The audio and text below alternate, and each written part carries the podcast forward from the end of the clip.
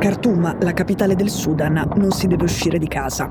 Ci sono i bombardamenti con gli aerei, quelli con l'artiglieria e si spara ad altezza uomo per le strade.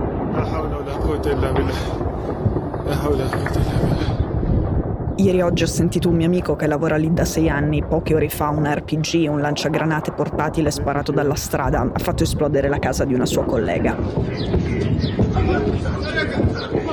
Khartoum è inadatta alla guerra, è inadatta alle bombe. È fatta di case arabeggianti di due o tre piani con le terrazze, ma senza le cantine. I civili non hanno un posto dove proteggersi, quelli che possono correre in qualcosa che assomiglia ad un bunker, per esempio un parcheggio sotterraneo, sono pochi e sono solo quelli che abitano nelle palazzine moderne. L'aeroporto da due giorni è il centro del campo di battaglia e la capitale del Sudan è una delle poche città al mondo dove l'aeroporto è in mezzo alle case in pieno centro. È più o meno come se a Roma l'aeroporto fosse a Piazza Venezia. A Khartoum non si deve uscire di casa, però alcuni eventi lo impongono. Alla vicina di Amjed ieri si sono rotte le acque. Allora suo padre ha detto che partorire in casa non si può, è pericoloso. C'è una lunga storia recente di donne morte di parto a Khartoum e in tutto il Sudan. Così la figlia incinta e il padre sono usciti insieme a due o tre parenti in modo che quelli potevano controllare la strada, stare attenti al rumore dei colpi per capire da dove provenissero e in quale direzione mirassero, questo mentre il padre sosteneva la figlia che riusciva a camminare solo stando aggrappata a lui. Lei, lui e il bambino sono morti di fronte all'ospedale a due metri dall'ingresso. Adesso a Khartoum non è facile usare internet, la rete elettrica è stata scollegata e solo chi ha un generatore privato può caricare il telefono o il PC o mettere in funzione la rete wifi. Amjad però ce l'ha fatta per un attimo, il tempo di raccontarci la storia della sua vicina che non è morta di parto, ma sotto le bombe. I civili morti in questa guerra senza regole che è appena cominciata sono già almeno 100. I feriti sono più di mille e curarli è difficile perché raggiungere gli ospedali è un rischio. Un terzo dei morti ci sono stati nella regione del Darfur, che è grande come la Spagna e sta ad ovest. La guerra si vede meglio nella capitale, ma c'è in tutto il paese. Di alcuni dei suoi protagonisti abbiamo già sfiorato le storie, per esempio nell'episodio 213 che si chiama Un jet privato collega una spia israeliana, una tecnologia europea e una milizia sudanese, e poi nelle puntate dal Sud Sudan. Per capire cosa succede a Khartoum oggi, dobbiamo fare un passo indietro.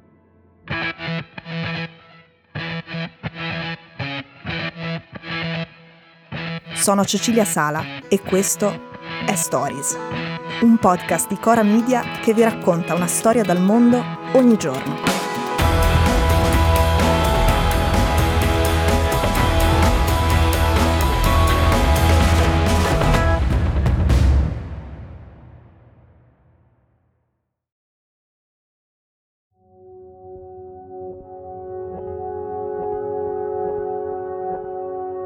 In Sudan il dittatore Omar Bashir ha governato ininterrottamente per 30 anni, dal 1989 al 2019.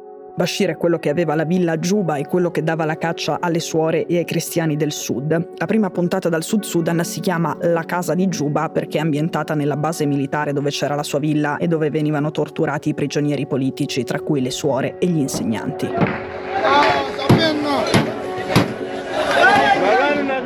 Il regno di Bashir finisce nel 2019 perché in Sudan a quell'anno scoppia un'enorme protesta, una rivoluzione finita malissimo.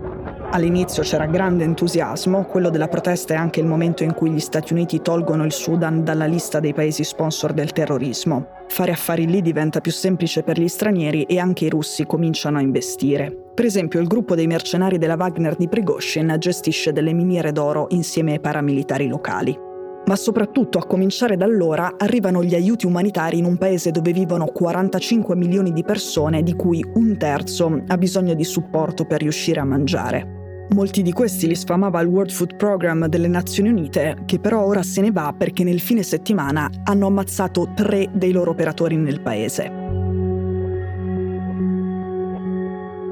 Nel 2019 quelli in piazza chiedevano elezioni libere, ma Bashir è caduto nel momento in cui il suo esercito si è rivoltato contro di lui. Un esercito che era stato il suo protettore per decenni, ma appena i generali hanno visto che il leader era diventato debole, hanno pensato che rischiavano di sprofondare insieme a lui.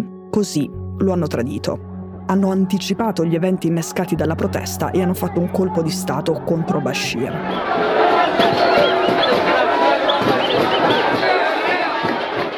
Le proteste sono continuate e i militari hanno risposto sparando ai manifestanti. La promessa era comunque che una volta ripristinata la calma ci sarebbe stato un governo civile, ma era una bugia. C'è stata una specie di democrazia con un primo ministro, ma è stata una brevissima parentesi. In quella fase di transizione non solo i militari non andavano d'accordo con i civili con cui dovevano spartire il potere, non andavano d'accordo neanche tra loro. Erano e sono divisi in due fazioni. Da una parte ci sono le forze armate regolari del generale Buran, dall'altra ci sono le forze speciali, le RSF del generale Dagalo, detto Edmeti. Sono gli eredi della milizia Janjaweed, quella dell'episodio 213, quella che ha fatto stragi e portato il terrore in giro per la terra ribelle del Darfur. Loro, anche se sono stati in qualche modo integrati nell'esercito regolare, non sono cambiati. Queste due sono le fazioni in guerra dall'alba di sabato. Nessuna delle due rappresenta la popolazione e tantomeno le istanze della protesta del 2019. Nonostante questo, non sono uguali. أنا رائد دكتور نجم الدين عبد الله إسماعيل الناطق الرسمي باسم قوات الدعم السريع سابقا gli uomini di Buran sono soldati sudanesi addestrati seguendo regole che sono più o meno quelle tradizionali, conoscono la cultura locale e la loro cultura e generalmente la rispettano. Ovviamente hanno un rapporto con la popolazione civile, tra cui ci sono i loro compagni di scuola, i loro amici, i loro genitori le loro mogli o fidanzate. Gli uomini di Dagalo, cioè le RSF ex Janjaweed, spesso vengono da altri paesi dell'area e hanno pochi legami con la popolazione locale, quindi si possono permettere più orrori. Tantissimi sono ex bambini soldato che non hanno mai conosciuto altro che la violenza estrema. Hanno imparato che lo stupro di massa è una carta che funziona per terrorizzare la popolazione di un villaggio o di una città e renderla arrendevole. Prendono droghe per combattere, come spesso succede tra i movimenti della guerriglia in Africa.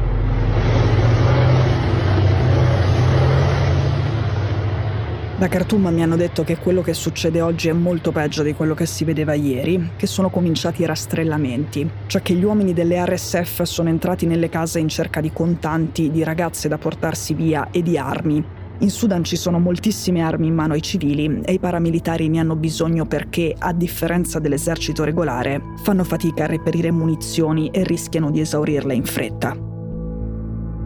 Visto che le comunicazioni funzionano male, ieri è successo questo. Tra le 16 e le 19 le parti si erano accordate per un breve cessate il fuoco in tutto il paese. Serviva alla gente per andare a comprare un po' di cibo o di medicine, visto che la guerra è arrivata all'improvviso e uscire di casa non è più possibile. Dovevano essere aperti anche dei corridoi umanitari per permettere ai civili che volevano farlo di fuggire. La notizia però non è arrivata nello stesso momento a tutti e ovunque, non è arrivata in tempo alla maggior parte delle truppe. Così, hanno sparato a chi usciva dai palazzi o dalle baracche per fare la spesa o scappare dal paese. Quando ai soldati è effettivamente arrivato il messaggio, ne avevano già ammazzati a decine.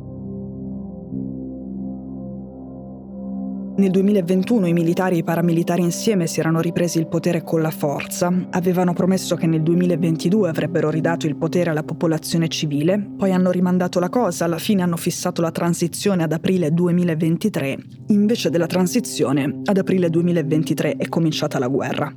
La guerra dichiarata dalle RSF a un governo di cui pure loro fanno parte, ma in cui era l'esercito regolare a esprimere il presidente, il generale Buran.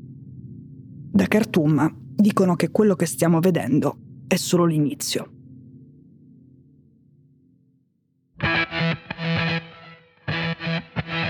Stories è un podcast di Cora News prodotto da Cora Media. È scritto da Cecilia Sala. La cura editoriale è di Francesca Milano.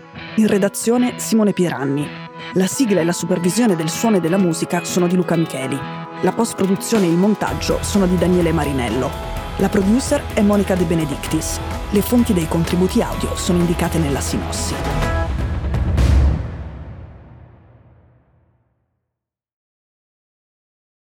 Questo episodio è stato prodotto e sviluppato insieme a Spotify Studios.